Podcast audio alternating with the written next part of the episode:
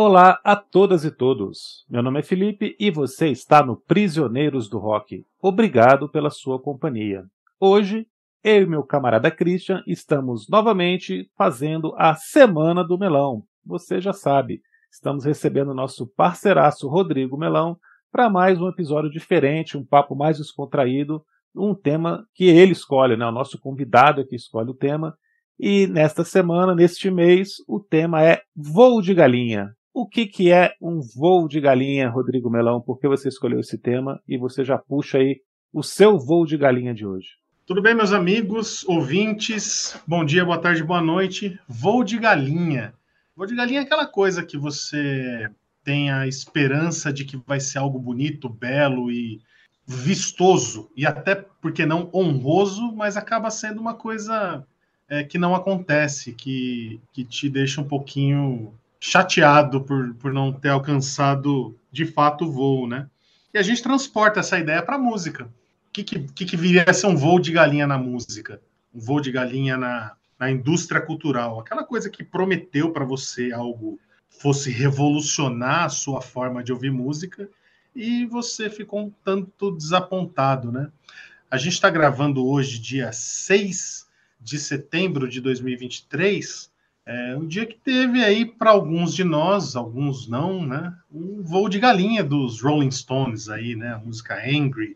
E não sei se, se eu deveria falar disso aqui, porque chamam um, um, o fã de Rolling Stone vai acabar odiando o, o Rodrigo Melão, né? E, e e não, não, é não tem como deixar o... de gostar de você, cara, mas é que é, a música é muito boa, o clipe é sensacional, a menina é linda. Tá é, não, eu, eu, eu, eu, gostei, eu gostei da música. É, eu confesso que não vi o clipe, eu ouvi a música, vi 30 segundos do clipe, achei muito bonito, mas não consegui ver até agora. A música uhum. eu ouvi, achei bacana, um pouquinho melancólica, porque a bateria ali parece que, que não, é. não me agradou gente... por. É. Mas, mas ok, ok, a música é bacana.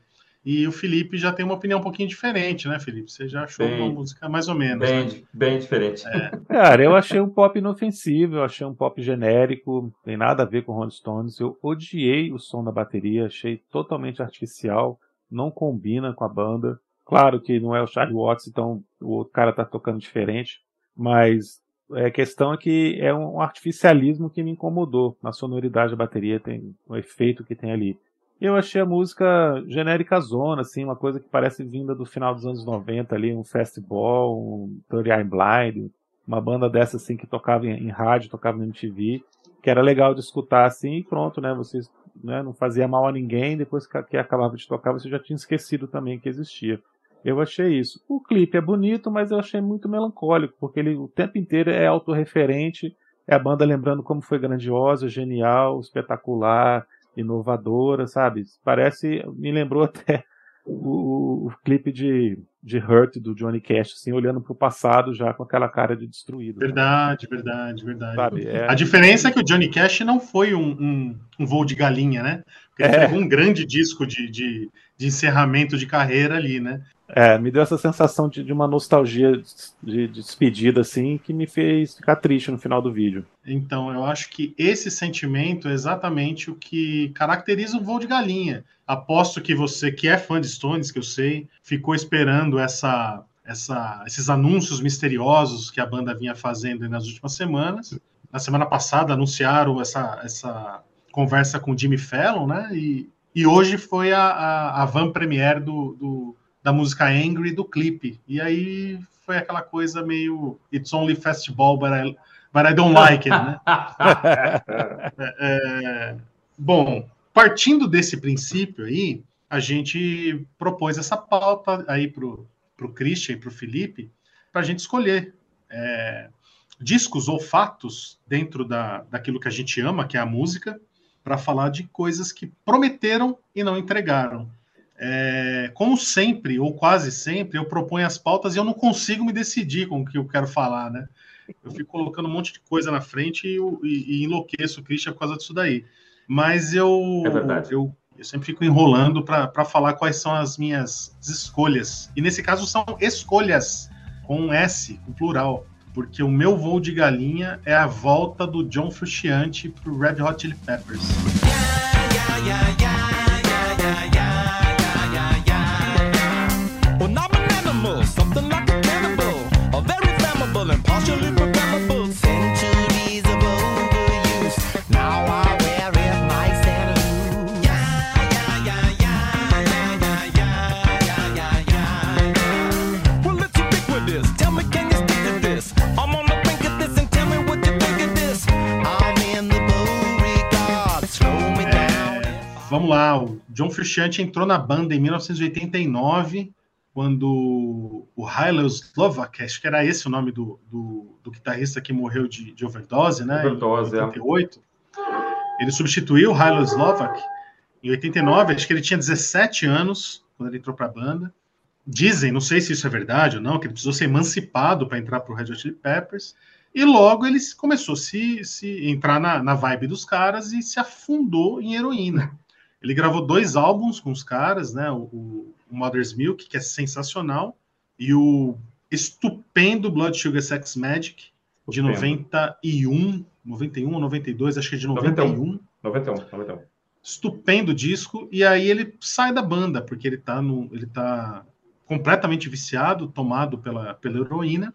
A banda afasta ele, na verdade, e ele passa anos, acho que ele passa de 91 a 99 fora da banda.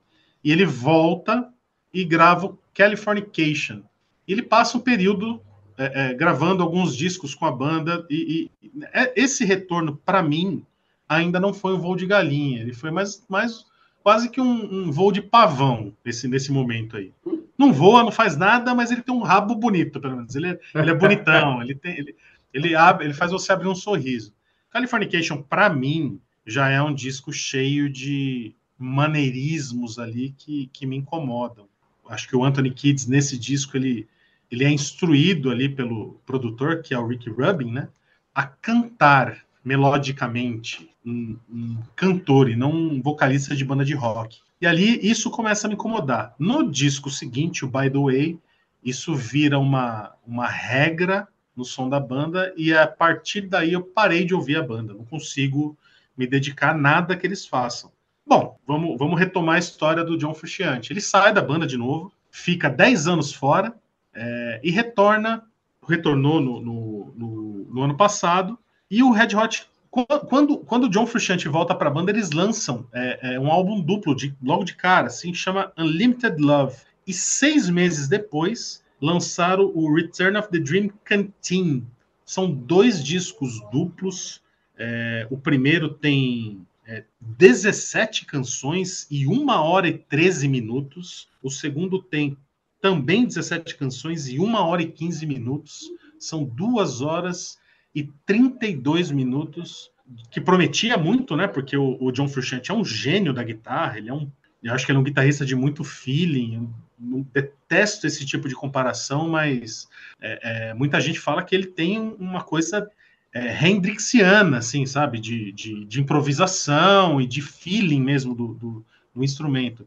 Os discos solos dele nessa, nessa, nesse período junk dele mostra muito isso. Né? Tem desde de discos bem lo-fi até coisa mais aprimorada e, e flertando com, com, música eletrônica. Então ele é um cara que sabe experimentar, mas nesse retorno por Red Hot Chili Peppers é, foi uma coisa bastante deprimente. Assim, eu fiquei super contente de saber que ele ia voltar, fiquei empolgadaço esperando o lançamento do disco e quando saiu, rapaz, foi, foi de fato uma, uma decepção mesmo, aquele, aquela chancela que diz para você, cara, essa banda não é mais para você, você está em outro tempo e essa banda não te, te atende mais. A proposta deles agora é outra e, e se você quiser ouvir Chili Peppers com Frutiante, volta lá para o Mother's Milk ou para o Blood Sugar Sex Magic que, que você vai ser feliz lá. Vou deixar para o Christian e para o Felipe aí dar as opiniões deles sobre esse, esses dois discos, né? O, na verdade, o retorno do Frutiante para o Chili Peppers. O, o, a gente falava em off aqui, antes de começar, Felipe, a gente tinha algumas impressões assim sobre o final dos anos 80, né? Eu, eu quero que você me conte a qualquer momento, que assim, eu sei que a gente vai acabar falando umas coisas meio parecidas. Mas eu me lembro quando, quando antes de chegar né, nesse momento agora, quando o Red Hot Chili Peppers começou a aparecer para nós, né, ali no final dos anos 80. Eu, particularmente, me recordo quando tocou em algum lugar é, Fight, Fight Like a Brave, que eu acho que é uma música do Uplift, né, do Uplift Mofo, ou do Freakstyle, não sei. Acho que é do Uplift, Mofo Party Plan, que é de 87. É, e depois, quando o Mother's Milk chamou atenção, teve resenha na Bis e tal, é, tinha um cover de Higher Ground, do Steve Wonder, que tocou muito, que é um baita cover, é uma baita música. Maravilhoso, um maravilhoso. baita cover, né? Eu toquei, tive banda, a gente tocava Higher Ground. É difícil de tocar, difícil de cantar, mas enfim. É, eu me lembro, cara, aqui, eu acho que a gente não tinha comentado isso, eu lembro na faculdade de Direito, o, o saudoso Caniço, numa conversa com ele, isso eu lembro como fosse ontem, ele indicando o Freak Style, que ele era baixista, né? Ele disse, tem que escutar o Freak Style, que é a produção do George Clinton e tal, assim, quem raios é George Clinton? Aí eu descobri, né, que tinha essa coisa funkeada também, super grooveada da banda, né? E para nós, hein, Felipe, estoura, o Blood Sugar Sex Magic estoura de um jeito, assim, inacreditável. A gente, a gente semana passada, é, Rodrigo, conversava com o Jerônimo sobre o Counting Crows, né? E eu brinquei que a cada meia hora passava o vídeo de Mr. Jones, né? Mr. Na época, do Jones. Blood, é, na época do Blood Sugar, cara, a cada 35 minutos passava Give It Away. É, a cada 40 passava Under the Bridge. E aí a gente, assim, quando sai o Frustrante, a banda fica um tempo sem, sem, sem tocar nem nada, para mim, assim, eu meio que passei a acompanhar só os hits. Então eu lembro de todas essas músicas que fizeram muito sucesso. Californication, Dani California, By the Way, né? Mas eu, eu, eu me lembro de correr atrás, assim, porque acho que houve essa impressão também, para mim, de que aquela, aquela coisa mais agressiva foi sendo um pouco diluída, né? E eu, eu vou falar um pouquinho mais do, dos dois discos separados um do outro, eu vou passar para o Felipe, mas assim, quando eu escutei agora, eu achei a banda muito domesticada já. E é claro que você pode argumentar que, ah, mas passaram 30 anos, mas, cara, para algumas bandas, 30 anos não. Vídeos Rolling Stones. né? Quer dizer, 30 anos depois, a, a, música que foi lançada hoje podia ser a próxima música depois de Love is Strong, na minha opinião. Que eu gostei, na verdade, eu sou o único aqui que gostou muito. E o, o Red Hot, não, cara, eu tava escutando ontem, hoje, esses discos e e o que era o What I got to, got to give it to your mama? Ficou, ficou uma coisa meio. Tem mais ficou uma coisa meio canção de Ninar. Nananana. Nananana. É tudo, Parece um... é tudo muito comedido, né? Muito, é, muito isso baixo. me assustou, me assustou um pouco. Eu fiquei um pouco assustado, na verdade.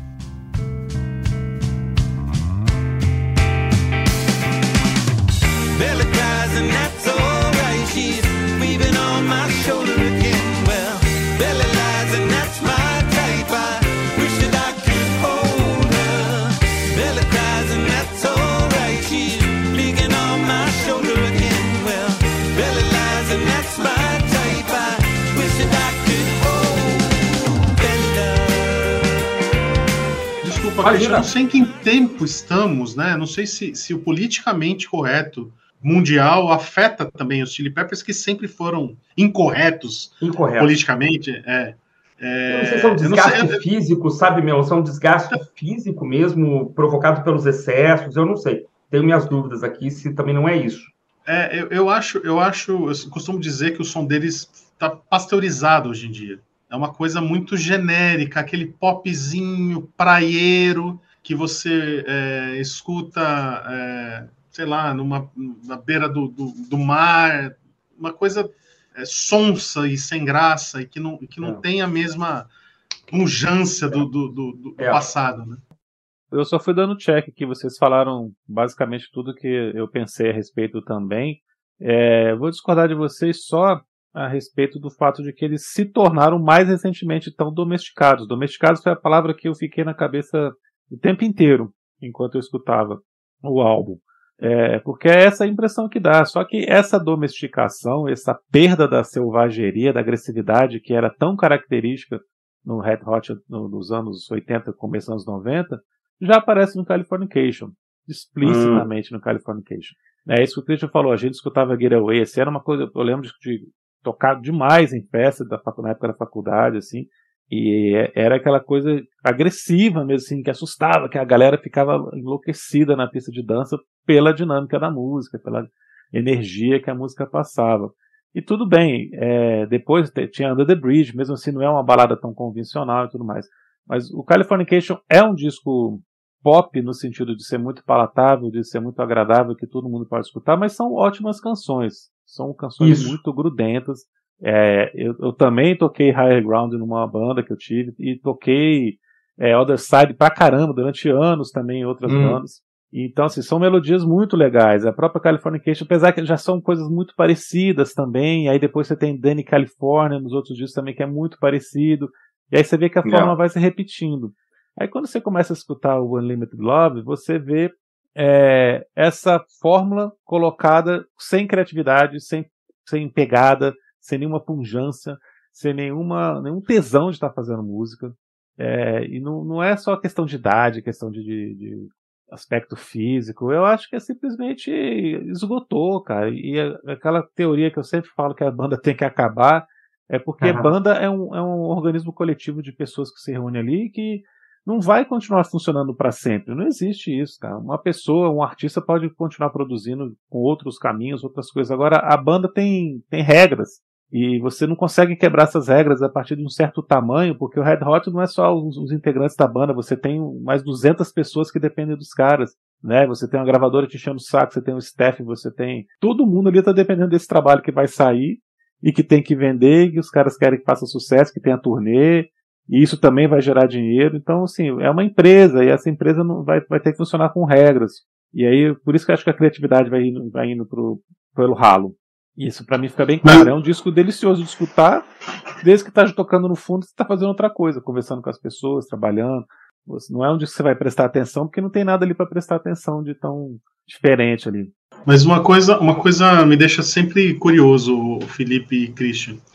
A gente viveu intensamente é, é, o final dos anos 80 e os anos 90, certamente. Então a gente viu essa banda acontecendo de fato, né? O auge deles, né? Vamos lá, eu não sei, eu não sei como que, que esse nome Red Hot Chili Peppers se sustenta até hoje, 2023. Se o Californication, que é de 1999, foi esse foi o último grande suspiro que eles tiveram dentro daquilo que a gente considera característico para a banda, partir dali eles, eles, eles partiram para um outro caminho. O que, que faz esses caras serem ainda grandes em 2023? Porque assim, é uma banda que renovou completamente o, o público. Se você é, entrar no, Uhum. no setlist.fm aí e puxar qualquer setlist de, de 2005, 2007 para cá, nenhum deles tem música do, do Uplift Mofo Party Plan. Nenhum deles tem.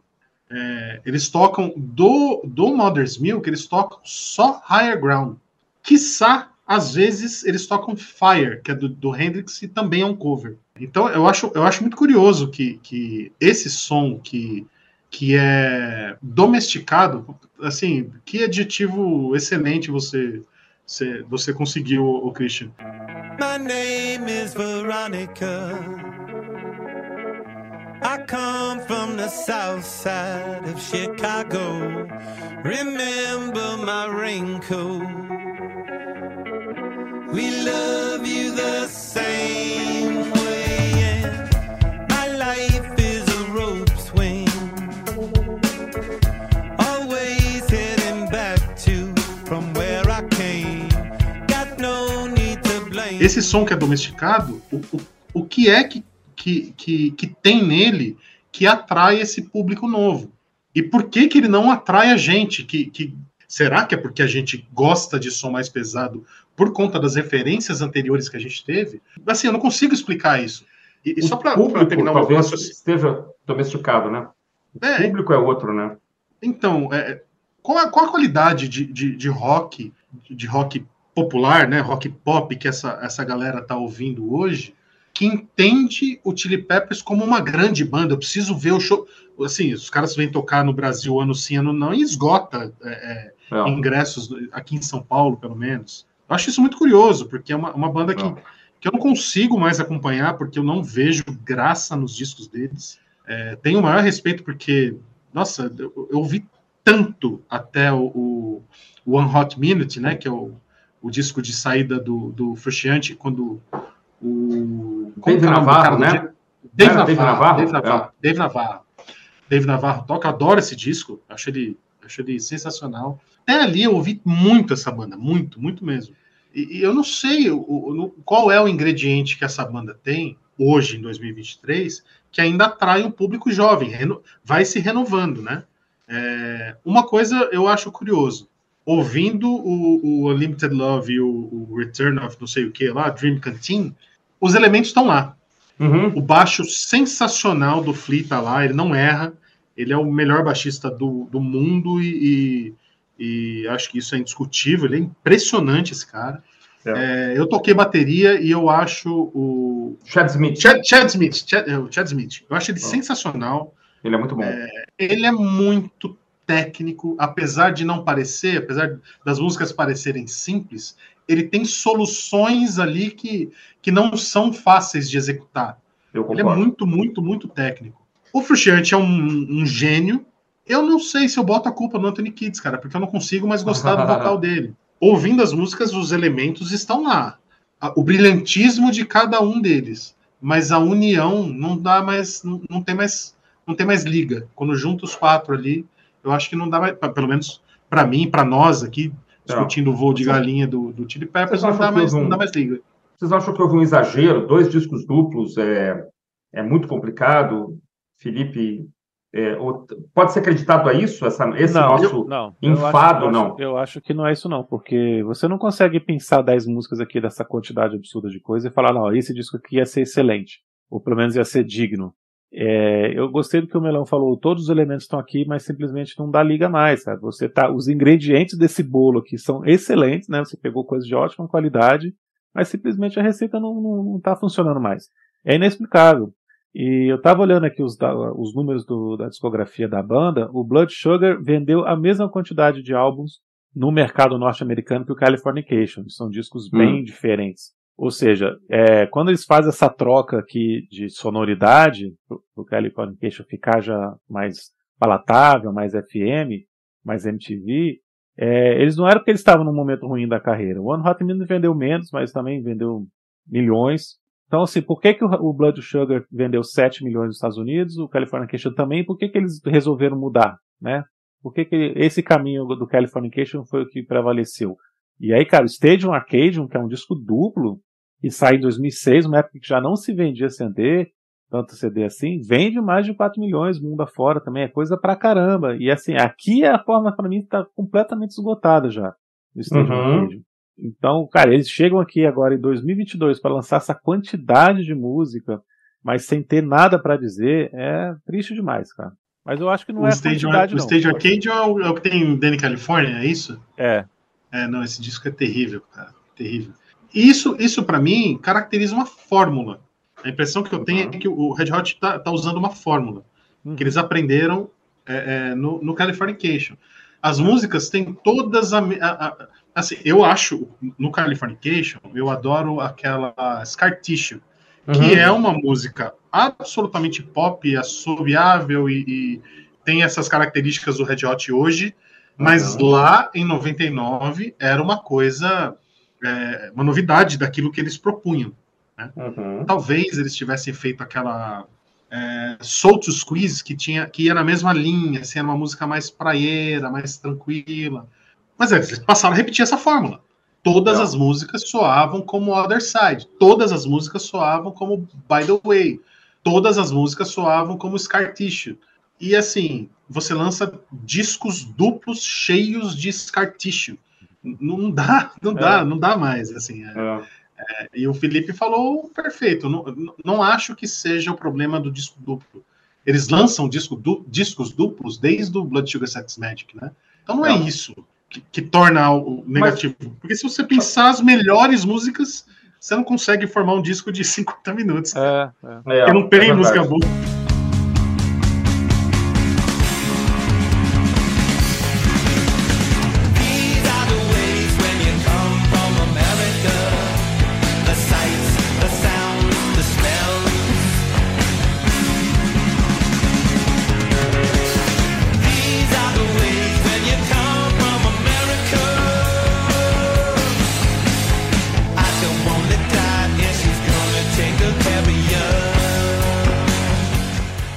Cara, a que eu mais gostei desse disco do, do Olympic Vamos falar disso, né? Eu não escutei, cara, eu não escutei o outro. Confesso, o Return of the Dream Canteen, que era muita coisa. Eu escutei o Unlimited Love e eu gostei de These Are the Ways. e tá lá no meio do disco, eu achei Oh um yeah. pouquinho mais apimentada, assim, né? Esse Red Hot Chili Peppers com um pouquinho mais de pimenta mesmo, um pouquinho mais de, de pegada ali, de animação. Essa eu curti, coloquei para escutar mais de uma vez até. É, eu vou, vou confessar aqui que eu, eu, eu gostei muito de Black Summer, que quando ela saiu também eu escutei, achei bacana, uma boa faixa de abertura. Mas as músicas, em geral, elas começam e não te animam, né? Começa a música e fala assim, cara, eu vou, essa aqui não, não começou bem. Às vezes ela até melhora, né? E, e Desert Ways tem isso. Ela começa mais ou menos. E ela vira um Who, cara. Você ouviu com atenção depois, assim, pra mim ela é totalmente Who. E tem uma hora que baixa o Kate Moon no Chad Smith também, essa música é disparada a melhor que eu escutei nesse, nesse Unlimited Love. As duas davam um compacto bem bacana, mas, cara, quando ele começa É. My Name is Verônica, eu sinceramente não consegui prosseguir, cara. My Name is Verônica, pra mim, não, não pega, né? As músicas não te pegam. Esse é o problema, né? A minha relação com esse Unlimited Love é bem diferente de vocês. Fala aí. Eu tava esperando demais esse disco, porque, como eu já disse, eu acho o Frusciante um, um gênio. E eu, quando, quando eu, eu fico muito ansioso aguardando o lançamento de uma banda que eu gosto, eu procuro não ler nada a respeito. Eu não clico Hum. em nenhum link, eu não, só para ter o lançamento completo para poder ouvir de uma vez. Né?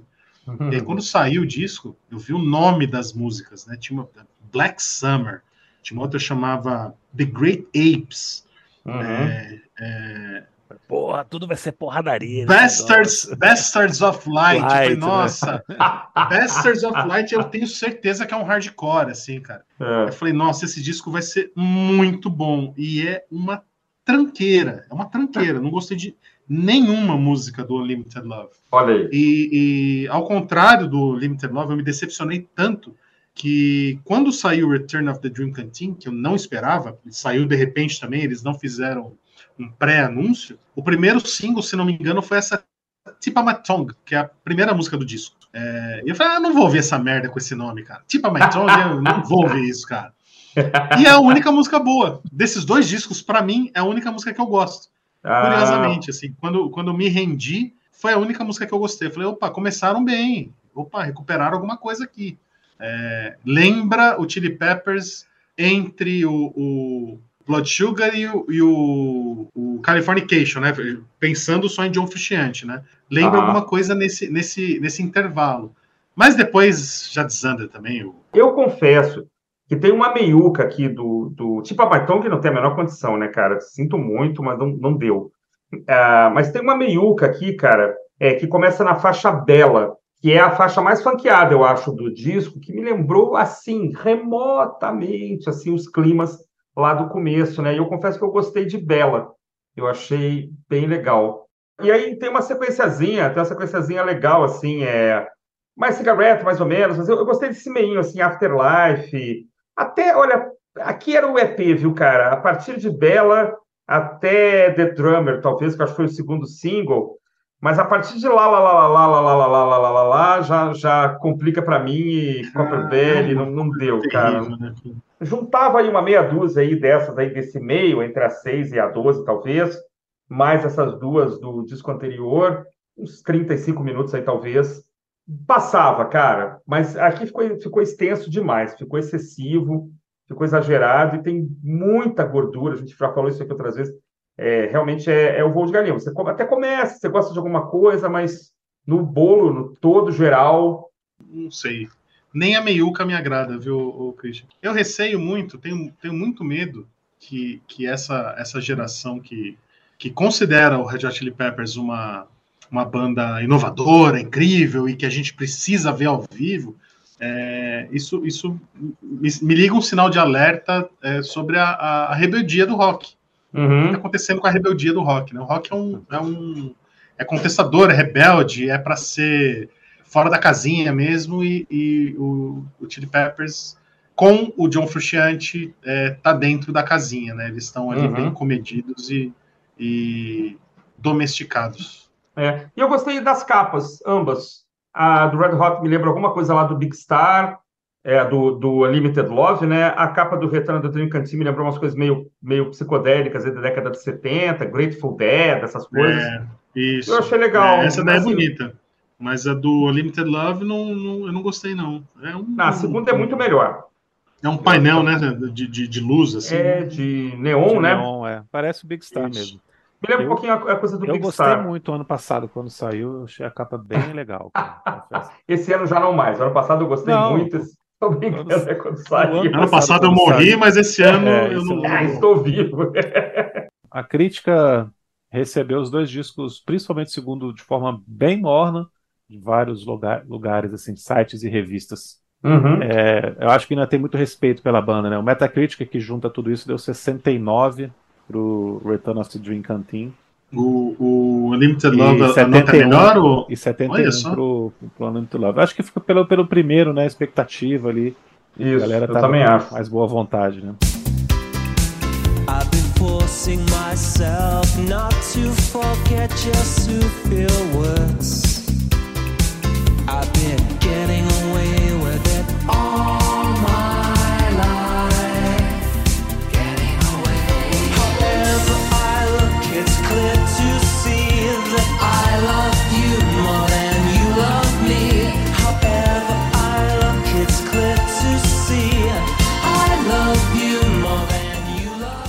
É, Bora vamos pro ao próximo voo.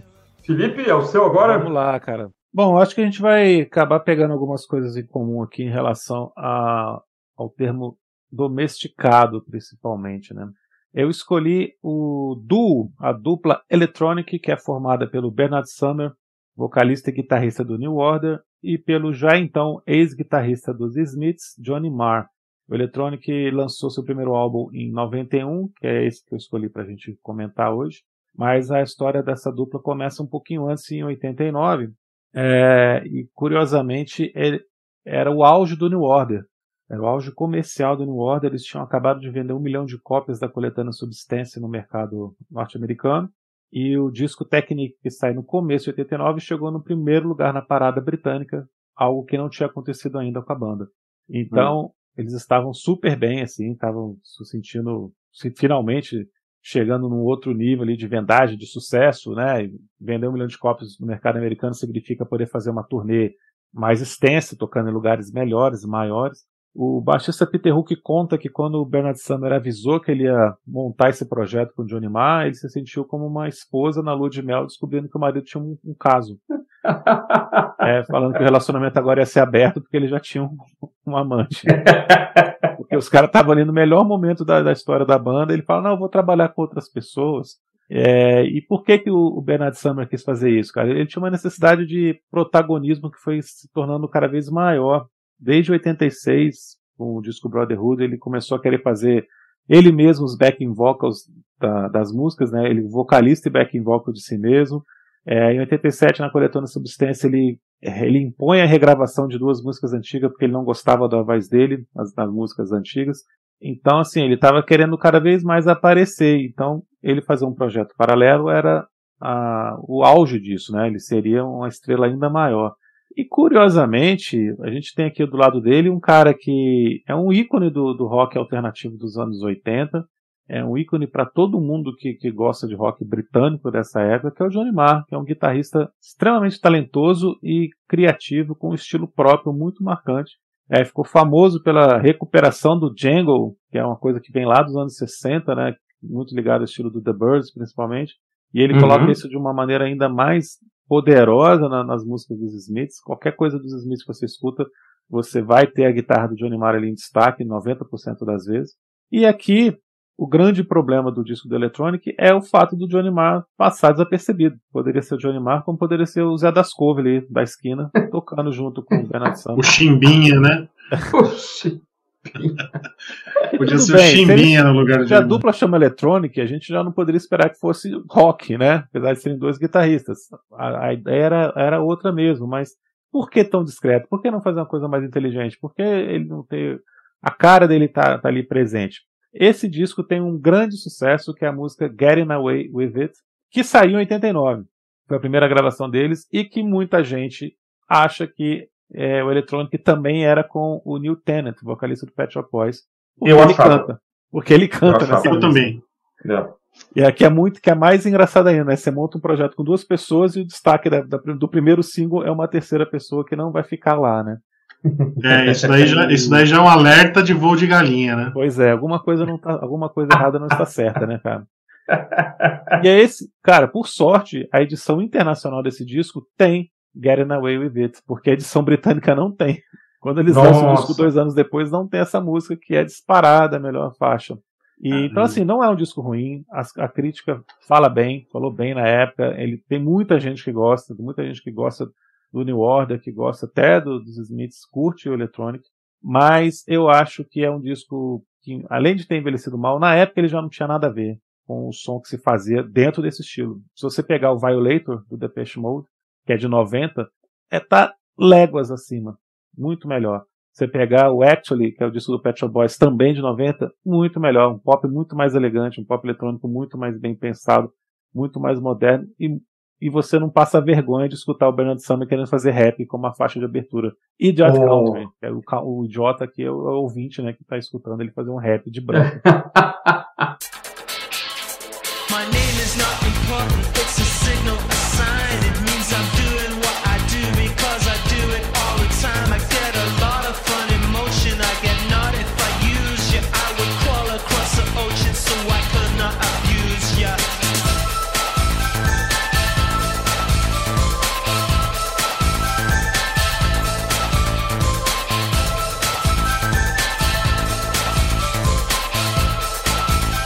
lembro, eu lembro que, que nessa, nessa época eu ouvia muito a coletânea Substance, né?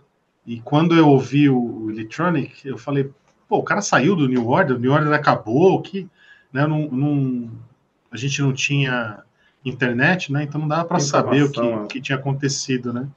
Mas eu achava, é, e talvez agora o Felipe queira me matar por eu falar isso, cara.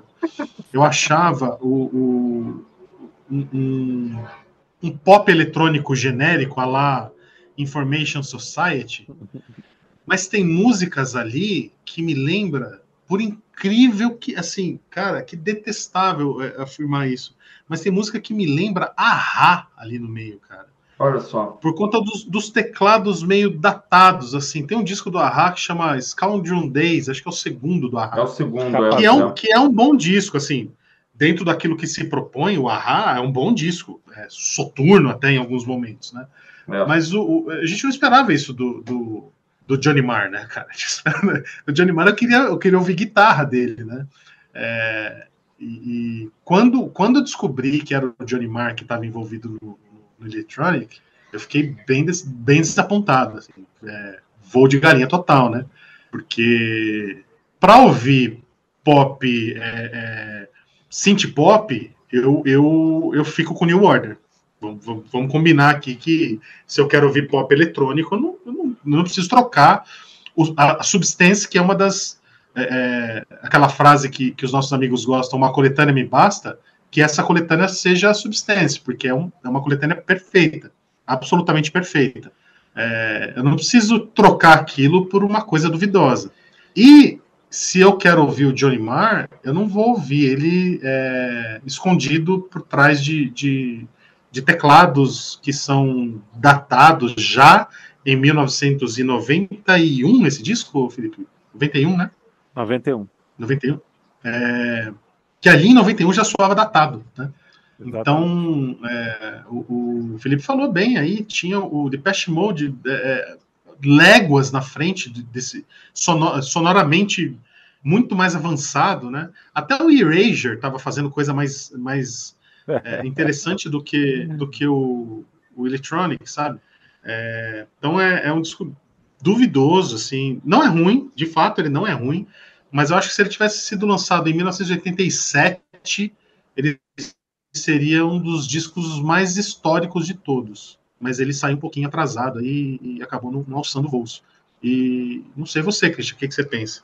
Pois é, eu me recordo dessa época aí, finalzinho dos anos 80, que eu sabe lá por quê, estava escutando muita coisa assim nessa linha. Eu lembro nitidamente, assim, por exemplo, do lançamento do Mixed Up, que era, uma, era, um, era um disco de remixes do The Cure, né, que era um disco duplo, de capa verde e tal. Eu lembro que eu comprei, nessa época eu comprei o The Mix do Kraftwerk, que era uma, um disco duplo também de... Comprei em vinil na época, depois a- eu era a minha primeira coleção, ele foi embora. Gravei o The Cure, eu lembro de escutar Happy Mondays, cara. Assim, mais ou menos assim, essa virada dos anos 80 para os 90, tinha um remix de Hallelujah, que tinha um baita de um piano. Eu não sei por quê, cara. Eu escutava umas coisas. É a época que o, começaram a misturar jazz com música dançante também, tinha o, o S3, essas coisas, né? Fe- Flip Fantasia, Cantaloupe. Vocês lembram disso, né? Evidentemente. E aí, eh, começar a prestar atenção no New Order, começar a prestar atenção nessa. Até que minha, irmã tinha, deve ter em vinil ainda, o Introspection, que era um disco que parecia aquela TV fora do ar, né? A, a- do Pet Shop Boys. Eu lembro de achar assim, interessante, assim, né? Embora sempre com a minha pegada mais rock and roll, heavy metal na época até, mas de não, não ter receio, assim, de, ah, isso aqui é interessante, isso aqui é legal e tal. Então, quando saiu Getting Away With It, eu achei muito interessante, né? E achei confuso, assim, como assim, Johnny Marr, o Bernard Summer, Neil Tennant, e depois o Johnny Marr, eu achei que era uma brincadeira entre amigos ali, tudo bem, bandas de rock fazem isso também, o surgimento do, do supergrupo, né? Já ganha esse nome, né, de supergrupo, mas aí depois, um tempão depois, quando saiu o disco, é, eu me lembro de Get the Message, que tocou bastante, mas assim, deu vontade de comprar, assim, de ter em casa e tal. Aí agora, escutando para nossa pauta, realmente eu achei ele como um todo, assim, eu gostei de Tighten Up, que eu acho que é uma música que tem umas guitarrinhas, né? Mas aí tem aqueles teclados datados, acho que foi, foi mencionado aí, tipo, ahá, né? Mas aí realmente não, não era uma coisa. Aí eu já, também já estava em outra, assim, também, sabe? Esse período, eu tive um, um Summer of Love, eu acho, não sei, uma coisa meio. um verão, assim, que eu escutei muito, foi a época que eu comprei o também o Super Dragons, que tinha uma versão de I'm Free, dos Rolling Stones, né? Que era um negócio com toast no disco. meio. Então, assim, o eletrônico entrou nessa. junto, assim, com essa, com essa onda. The Cure e tal, e Super Dragons. Eu, eu sei que eu estou errando os anos aqui, talvez. Esse verão do amor pode ter sido um pouco maior mas de curtir um pouco, assim, mas o disco realmente hoje, então, ele, ele, ele tem que ser ouvido assim, tá, eu vou escutar uma coisa, da, é como ouvir The Mamas and the Papas, sei lá, como escutar, né, o primeiro disco dos Beatles, né, tu tem que te reportar lá para aquele momento ali,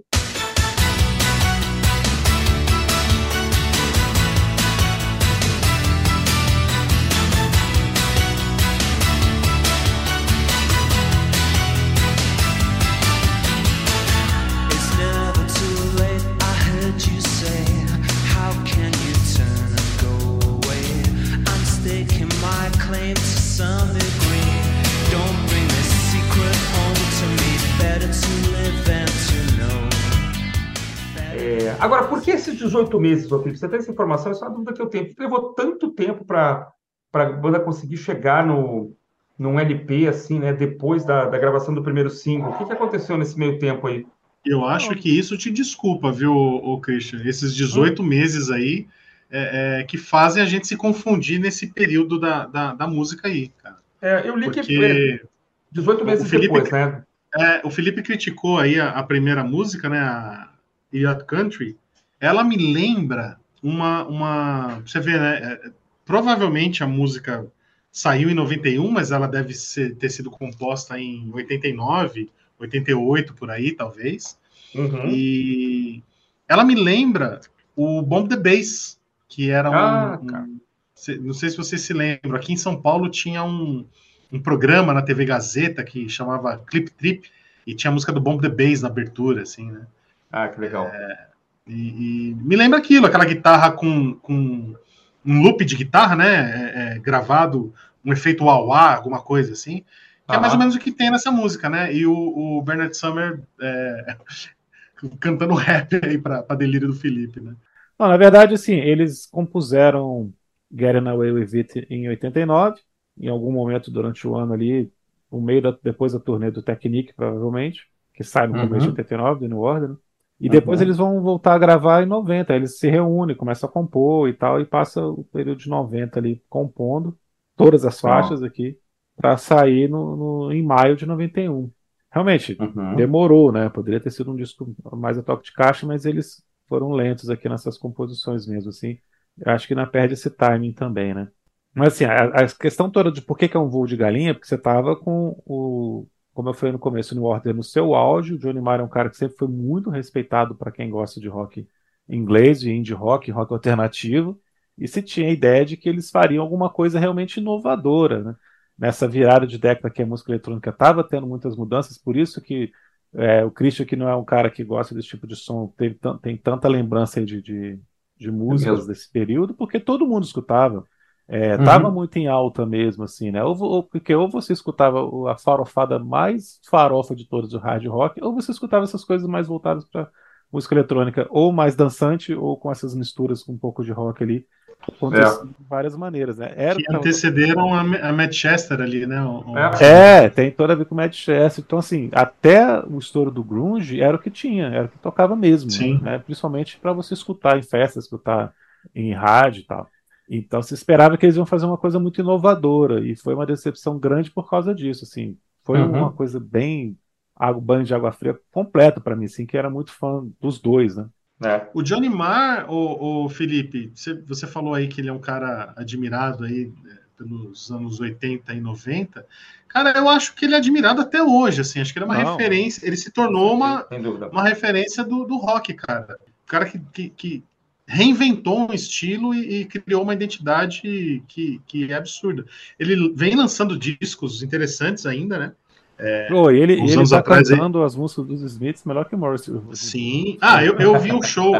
Eu vi um show do, do Johnny Marr em 2015, cara. Eu já comentei isso com o Felipe algumas vezes. Tem um, um curso de inglês que, que promove um festival aqui em, aqui em São Paulo. Promovia, né? Acho que não, depois da, da pandemia parou esse, esse festival, infelizmente. Ele sempre trazia um artista, um artista inglês, britânico, para tocar aqui em São Paulo de graça. Então eu vi show do. Num ano eu vi Dizzy Merchant. E no ano seguinte eu vi Johnny Marr, cara. É, foi um baita de um show impressionante. É, eles tocaram. Ele tocou várias músicas do, do- dos Smiths, evidentemente, e, e Getting Away with It do, do, do Electronic. E Ah, também tocou legal. uma música curiosa. to- Tocou uma música curiosa, cara. É, Depeche Mode, I Feel You. Cara, e só para fechar, Bem tu falou da, da obrigado. importância da guitarra do Johnny Marr. Tem vídeos aí no YouTube, a roda, os caras falando sobre a guitarra de This Charming Man, cara. Que é uma coisa meio revolucionária, assim, que parece fácil, mas não é, que é super difícil a concepção e a reprodução e tal. Tem umas coisas assim, que ele tá num, numa linha evolutiva, assim, da guitarra, sabe ali? Os caras colocam na mesma importância de um, de um Ed Van Halen, de, um, de, um, de uns caras do jazz, assim, ele, ele faz parte de uma linha, assim, isso é muito bacana. E, e cita-se é, This Charming Man como um exemplo, assim, de uma coisa inovadora. Tem vídeos dele explicando como ele construiu essa, essa música, É. né? Esse, esse, Legal. esse riff. E ele, ele, e ele fala mesmo que foi uma coisa, ah, não, eu tava aqui, fiz assim, assim, e deu certo, aí eu juntei, Deu pulei com isso, coloquei ali. É, ele, ele brincava com os efeitos do- dos pedais dele, né? Então ele, ele gravava uma coisa, deixava ali em loop, e fazia outra e colava Meio aqui. The Edge, né? Meio The Edge também, né? É, Assim, para ele era uma coisa. a- essa construção na cabeça, isso é coisa de gênio, né? é. Essa, a construção dessas coisas na cabeça dele era algo muito como dois e dois, né? É um baita voo de galinha, né? O Electronic acho que, que, É, que é, é- é- não, não, não é algo ruim como os dois do Chili Peppers, mas é, decepciona, né? Porque são dois gênios que você tem aí conduzindo e que não entregam aquilo que a gente esperava. Eles têm mais dois discos. é, é, a gente falava antes de, de iniciar a gravação aqui. Eu ouvi o segundo disco, Felipe, achando que, que a gente estendeu o- a conversa para os dois discos, né? Achando que eram dois discos apenas. E descobri que tem um terceiro, né? O Twisted Tenderness. É, o segundo é o Raise the Pressure, que você tem ele aí, né? Você mostrou ele, ele mostrou CD, ele pra é. gente. É legal, eu gostei mais desse daí do que do, do primeiro. sim, eu também gosto Eu acho que ele é desse- mais. Eu acho que ele é mais. é, mais exatamente.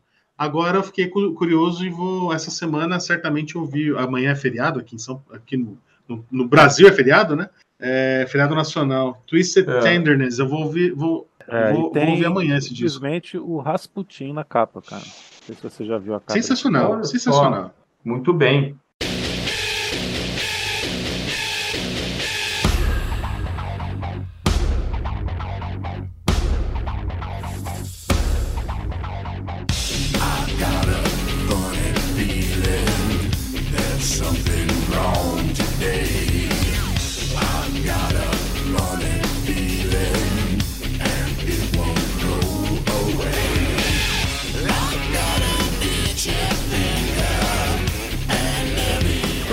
Meus amigos, eu escolhi aqui o disco Chinese Democracy da banda Guns N' Roses, lançado em 2008. Guns N' Roses dispensa apresentações, né? A banda explodiu aí no mundo em 88 com seu disco eh, do ano anterior, né? Appetite for Destruction, que tinha tudo aquilo lá, Welcome to the Jungle, O' Mine, Mr. Brownstone, aquela coisa toda, Paradise City, né? Quase uma coletânea. Aí a banda, tem uma brincadeira, a banda não gravou mais discos de estúdio, né? É, com composições próprias. Sobreveio um EP, com um lado ao vivo e outro de músicas inéditas, mas não é um disco de músicas próprias. Dois álbuns duplos, então não era LP simples, né? A, a Saga User Illusion, em 91, um disco de covers, e depois, quer dizer, eu brinco que é o único disco de estúdio simples que a banda gravou foi Appetite for Destruction. E aí começou uma debandada da banda, sai batera, sai guitarrista, troca um, troca outro, a banda desmonta, o Slash vai montar os projetos dele, Snake Pit, se não me engano, né, e o Velvet Revolver, né, Isso. Milão me corrija se eu estiver errado, o certinho. Easy Stradlin também monta um grupo próprio, o menino baixista também vai para o Velvet, né, Revolver, o, o Duff Duff McKagan, ele, é, ele monta uma banda é, é, punk que acho que nem aconteceu e depois ele vai pro, pro Velvet Revolver. O Easy Stradlin, ele sai antes, né? Ele sai, Pois é, ele ele sai grava o, o User Illusion e sai da banda, né? Então é isso aí, os caras piraram, cada um saiu na sua, o Axel volta e meia aparecer nas páginas de jornal, porque bateu em alguém, porque apanhou de alguém, enfim. E aí eu lembro da Bis, né, a gente tinha a Bis como nossa, nosso oráculo, né, começando ali no comecinho, ali no final dos anos 90, olha, tá começando a trabalhar num disco e tal. E aí a banda aparecia com formações, tocou aqui, né, com aquele Buckethead na guitarra, e sai esse cara e Bumblefoot, não sei o quê. Bom, 15 anos depois do Spaghetti Incident, né? Então, em 2008, é, eu lembro como se fosse hoje, assim, "Nossa, agora é verdade, está saindo o disco do Guns N' Roses novo, com o nome de Chinese Democracy. Né? Eu lembro que na época eu escutei uma música ou outra, não gostei, aquela coisa dos vocais dobrados, o Axel cantando grave, cantando agudo junto, foi um troço que já não me agradou.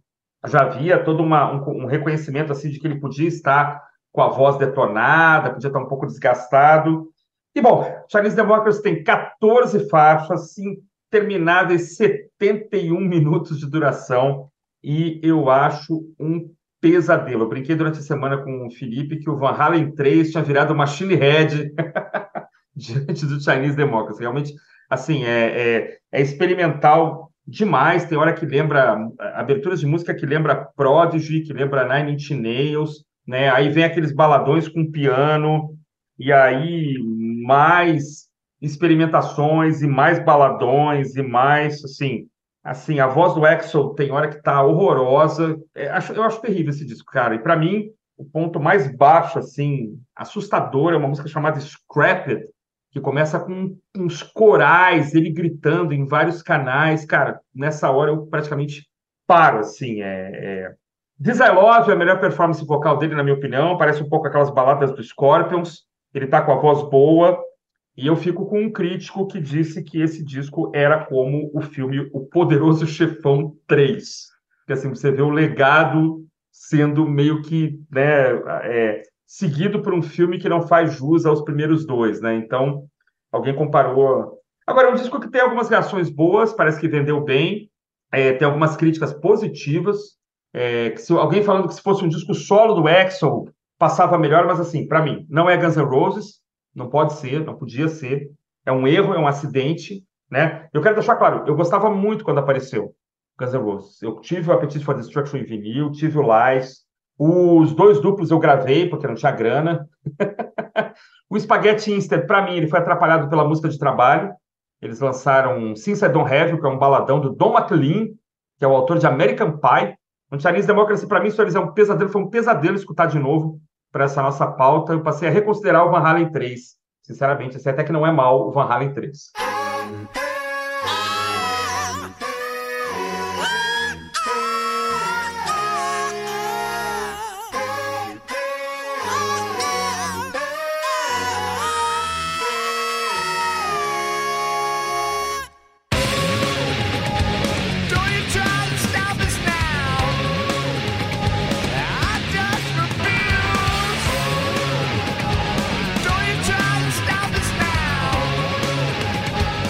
Chinese Democracy, é, o, o título é tão bom, esse título é tão bom, que, que faz desse voo de galinha algo, algo é, impressionante, né, cara? Porque que disco ruim, é realmente. O título é bom. O título é boa. ótimo.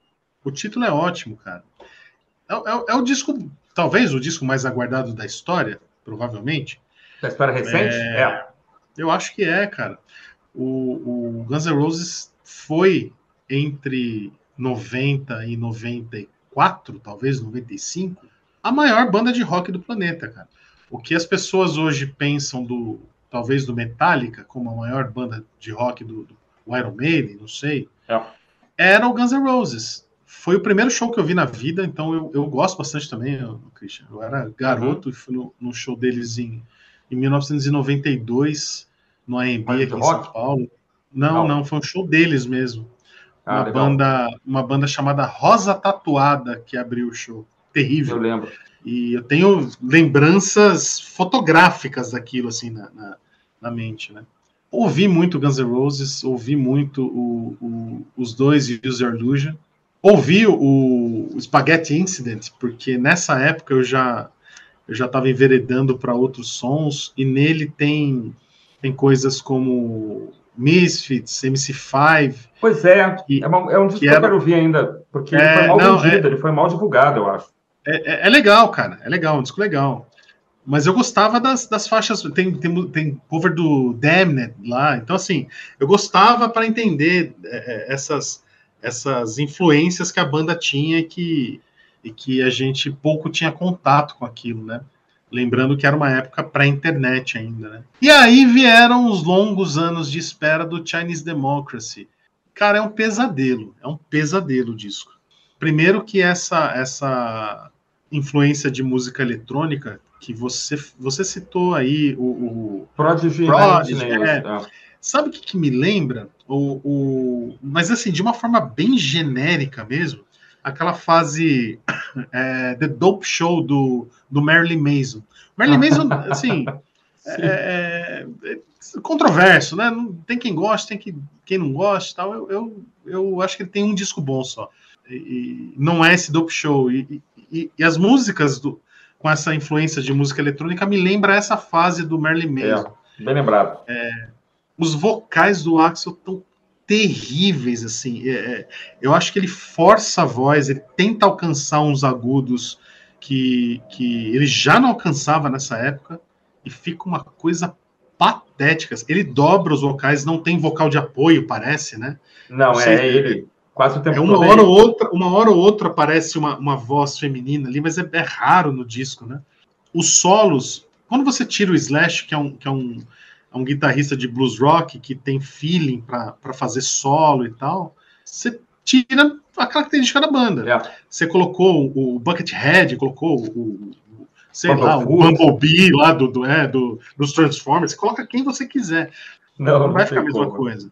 Então, É. os solos são aqueles, aquelas coisas longas, cheias de, de, de, de notas por segundo, mas É. que não diz nada, assim, que não tem, não tem emoção naqueles solos, né?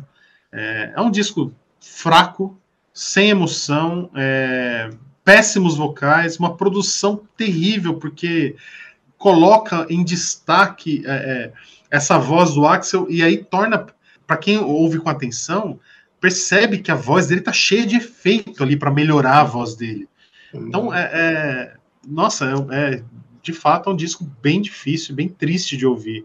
Eu que, que adoro a banda, que, que sempre ouvi tudo deles, eu fiquei muito decepcionado quando saiu esse disco, muito decepcionado mesmo.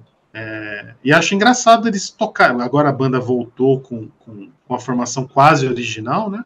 O Uhum. Slash tá de volta, o Duff tá de volta, o Matt Sorum, que foi o segundo baterista, tá de volta. Excelente baterista.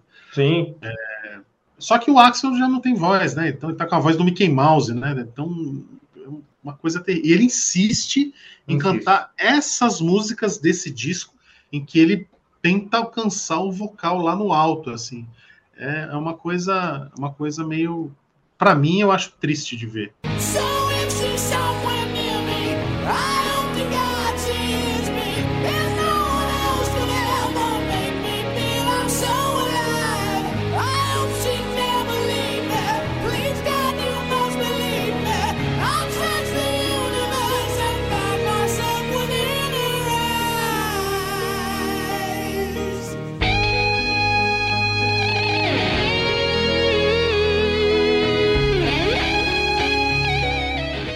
tô muito curioso para saber a opinião do Felipe, que é o fã mais ardoroso de Guns N' Roses que, que eu conheço. Cara, assim, por incrível que pareça, eu acho esse disco melhor do que o Van Halen 3. Olha só. É, ele não é ruim, cara, ele não é ruim. Ele só é um disco extremamente pretensioso, com super produção e com tudo de ruim que uma superprodução pode trazer, né? Acaba se tornando uma autoparódia. Tem muito Pro Tools, ele tenta Uhum. colocar a batida de, de técnico, de rock industrial, ele tem coisa orquestral, ele tem coros ali no, começo dessa parte que o Christian falou, Scrapped, que é o começo é realmente horroroso. Então tudo é colocado aqui como se fosse um, um, sei lá, o The Eternals, o filme da Marvel, que é uma super produção blockbuster que foi uma bosta, assim, ou qualquer blockbuster desse, assim, super bem produzidos, com muito dinheiro, muita divulgação e nada dentro, né? Nenhuma substância. É isso, cara. Ele, ele quer fazer world music, ele quer fazer rock de arena, ele quer fazer música eletrônica, ele quer colocar o Martin Luther King numa faixa aqui, um trecho dele do discurso. É, é um cara com um ego gigantesco desde sempre e que ao contrário de vocês eu acho que nunca foi um grande artista, nunca o Guns N' Roses nunca foi uma grande banda com o tamanho que ela chegou a ter, para mim era descabido. Eu nunca consegui entender, assim, eu nunca gostei da voz dele, mas independentemente disso, pegar as- o Christian fe- falou muito bem, a discografia do Guns N' Roses não existe, cara. É um disco de estúdio, um EP com metade de, de música acústica, que tem aquela coisa horrorosa, com assovio, né? Todo mundo sabe que assovio não funciona no rock. Ah, Peixes é tão bonitinha, cara. Cara, peixe é a coisa mais insuportável da face da Terra. Aí dei dois Jealous Guy. É, Minha dois minha resposta para você é Jealous Guy. É, mas só pra não perder a piada, cara.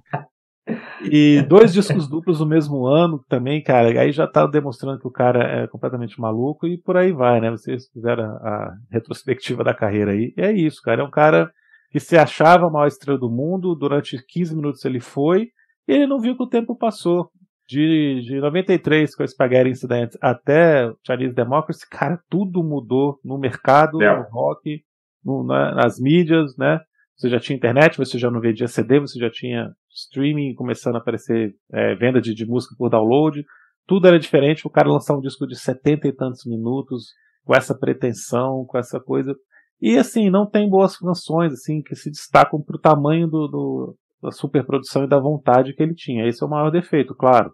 Não tem nada que se destaque aqui que seja uma música, porra, que legal, que riff bacana, que melodia legal. O tempo inteiro é uma voz super mexida no- com efeito, tudo aqui fora do lugar, tudo datado, sintético, né? Você não sabe se tá um disco de 2008 ou de 98, porque não tem É. identidade. É. É, então, vou voltar a falar o que eu falei no começo. Cara, essa ideia de, de achar que uma banda. Ali, aliás, esse nem é um disco de banda, né? Tem esse defeito mais grave ainda, né? O cara querer resgatar 17 anos depois do último disco de inéditas alguma magia que existia, cara.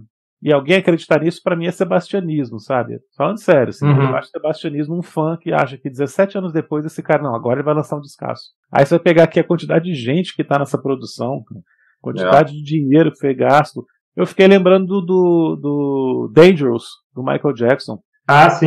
Em 91, no auge do Guns N' Roses, o Michael Jackson estava nesse mesmo buraco que é do Chinese Democracy, sabe? Super produção, 500 pessoas fazendo mil coisas em cada uma das faixas e zero identidade, zero personalidade, zero substância. É um cara que foi genial 10 anos antes, né, o Michael Jackson. Então É. eu acho que não tem como a gente ah, ficar nessa ilusão de que o tempo vai passar, mas o cara não, o cara vai entregar um trabalho maravilhoso ali, pô, raiz ainda, o cara ainda tá lá, a, a chama ainda está lá, cara, é só soprar que a brasa vai aparecer. Não, cara, felizmente É. a vida não é assim.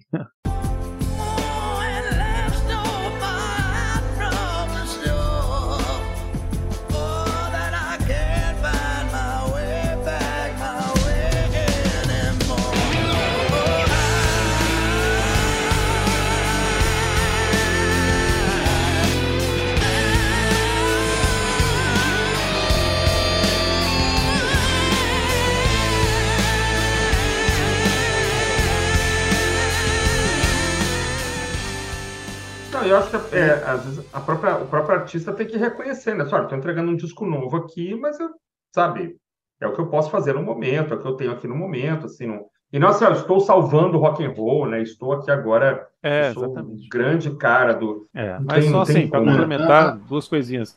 É, vocês elogiaram o nome, o nome do disco é maravilhoso e a capa é belíssima também. Adoro essa capa. É, exatamente. Por isso que eu animei quando de apareceu. elogio. É, o Felipe usou o, o adjetivo correto, né? Ah, pretencioso. Eu Acho Uhum. que é, é um disco de fato muito pretencioso. né? O Axel é um cara pretencioso, né? E ele já, ele já deixou isso muito claro no, no- nos dois volumes do User Illusion. Né? Pensa grande demais, mas eu acho que ele não tem todo esse poder de fogo para entregar tudo aquilo que ele pretende. Eu só queria, só queria dizer com relação ao Dangerous que o, que o Felipe falou, né? Ah. Diferente do, do, acho que diferente do Chinese Democracy, o Dangerous é, é, é, foi, ele teve uma recepção até razoável para a época, né, o Felipe? O, o- acho que o Michael Jackson estava desacreditado e, e não foi um voo de galinha, isso que eu quero dizer. O Dangerous rendeu o Black and White, teve, teve a Remember the Time, que eram vídeos muito bonitos, né? É. E dos três aí, qual, qual que é o pior disco, cara? Cara. Dos três voos de galinha, eu gosto Ah. mais do, do- do- dos três, eu gosto mais do Electronic. Puxa vida, é, eu, eu, eu, eu acho que eu ainda fico com o Chinese Democracy na frente dos dois do Chili Peppers, cara. Porque para mim a decepção foi muito grande. É, a decepção, né? Isso, isso marca, né? É, cara, eu, eu acho que o Red Hot se escuta tranquilamente, assim, como música de fundo, sem incomodar. E apesar de eu achar que o Van Halen 3, que a gente fez no outro episódio, é pior do que o Chinese Democracy, ele fica como o pior dos três aqui. É, o Chinese, pra mim, ficou, entrou na categoria de discos absolutamente intragáveis, cara. Ele vai pro mesmo escaninho da Joelma, sei lá, sabe? Mesmo escaninho do. Não não tem como, cara. Isso aqui não é. E outra, eu fico com a opinião de um dos caras, não sei se o Easy falou ou o Slash. Ah, o Axel sempre quis fazer isso e tal, uma coisa meio eletrônica. Eu só acho que ele devia ter colocado o nome dele na capa e não o nome da banda. Não é um disco do Guns N'. Roses, cara. É, não é um disco do grande Guns N' Roses. Não dá. Quer dizer, não é, não é que ele é, é, Talvez ele não seja propriamente um disco horroroso para quem ouviu e gostou, mas ele é horroroso por estar no canon do Guns N' Sim. Roses, né? É, Quer dizer, não, não deveria estar. É como o Squeeze do Velvet Underground, é como os discos do The Doors sem o Jim Morrison. Não, não era para era pra ter outro nome. Né? É, um, é um erro, infelizmente. É um, Deixa, é um erro eu só, estratégico. só fazer um. O, o Felipe falou que esse disco vendeu bem, o Chinese Democracy. Vendeu, Vendeu? vendeu 2 É. milhões. 2 milhões e alguma coisa É. pelo mundo aí. Pra 2008 é muito bom, cara. 2008 já não se vendia disso. Sim. né? Entendeu É, bem? assim. Sim, uma banda que estava fora do mercado há um, um baita tempo, né? Não, é, tem razão. Muito bem, meus amigos, muito bem, minhas amigas. Estamos encerrando mais um episódio do seu podcast Prisioneiros do Rock. Hoje tivemos a já famosa Semana do Melão com o nosso querido amigo Rodrigo Melão. Hoje nos dedicamos a falar sobre os, o que chamamos aqui de voos de galinha, né? aquela expectativa boa que se transforma num pesadelo muitas vezes. Né? Nós estamos lá no Instagram com a nossa página Prisioneiros do Rock. Né? Eu, Felipe Melão, Scherer e, e Brode e mais alguns amigos, estamos também lá no coletivo Vira o Disco, a página é virodisco.com.br. Sábado que vem estamos de volta com algum novo assunto, porque aqui assunto é o que não falta. Né? Um abraço ao meu amigo Felipe e, claro, deixar aqui ah, o espaço para o nosso amigo Belão para falar também das suas redes, das suas, das suas atuações. Rodrigo, mais uma vez, cara, muito obrigado e daqui a 30 dias estamos de volta aí com alguma outra coisa que você vai bolar e a gente vai ah, topar. É, se precisar trocar um pneu é só chamar que é nós. Encher uma laje. Eu topo, tô topando qualquer coisa. É, agradeço o convite de novo. Sempre, sempre, sempre é um prazer falar com vocês e, e, e propor essas, essas brincadeiras aqui que a gente sempre faz. Meu perfil é o arroba no, no Instagram e eu escrevo também para o Urge Site .com.br e no, no, já citado aí pelo Christian viraodisco.com.br com, com os meus, meus amigos, meus fi, fiéis escudeiros. Agradeço aos ouvintes do, do Prisioneiros, ao Felipe, ao Christian. E, e é isso, gente. Obrigado. Um abraço a todos. Rodrigo Melão, muito obrigado mais uma vez, cara. Sempre um prazer contar com você aqui na Semana do Melão e eventualmente também para fazer resenha de álbuns, como foi no mês passado, né? Sempre uma alegria. Christian, meu amigo, valeu. Semana que vem nós estamos de volta com mais um episódio aqui no Prisioneiros do Rock. Um abraço.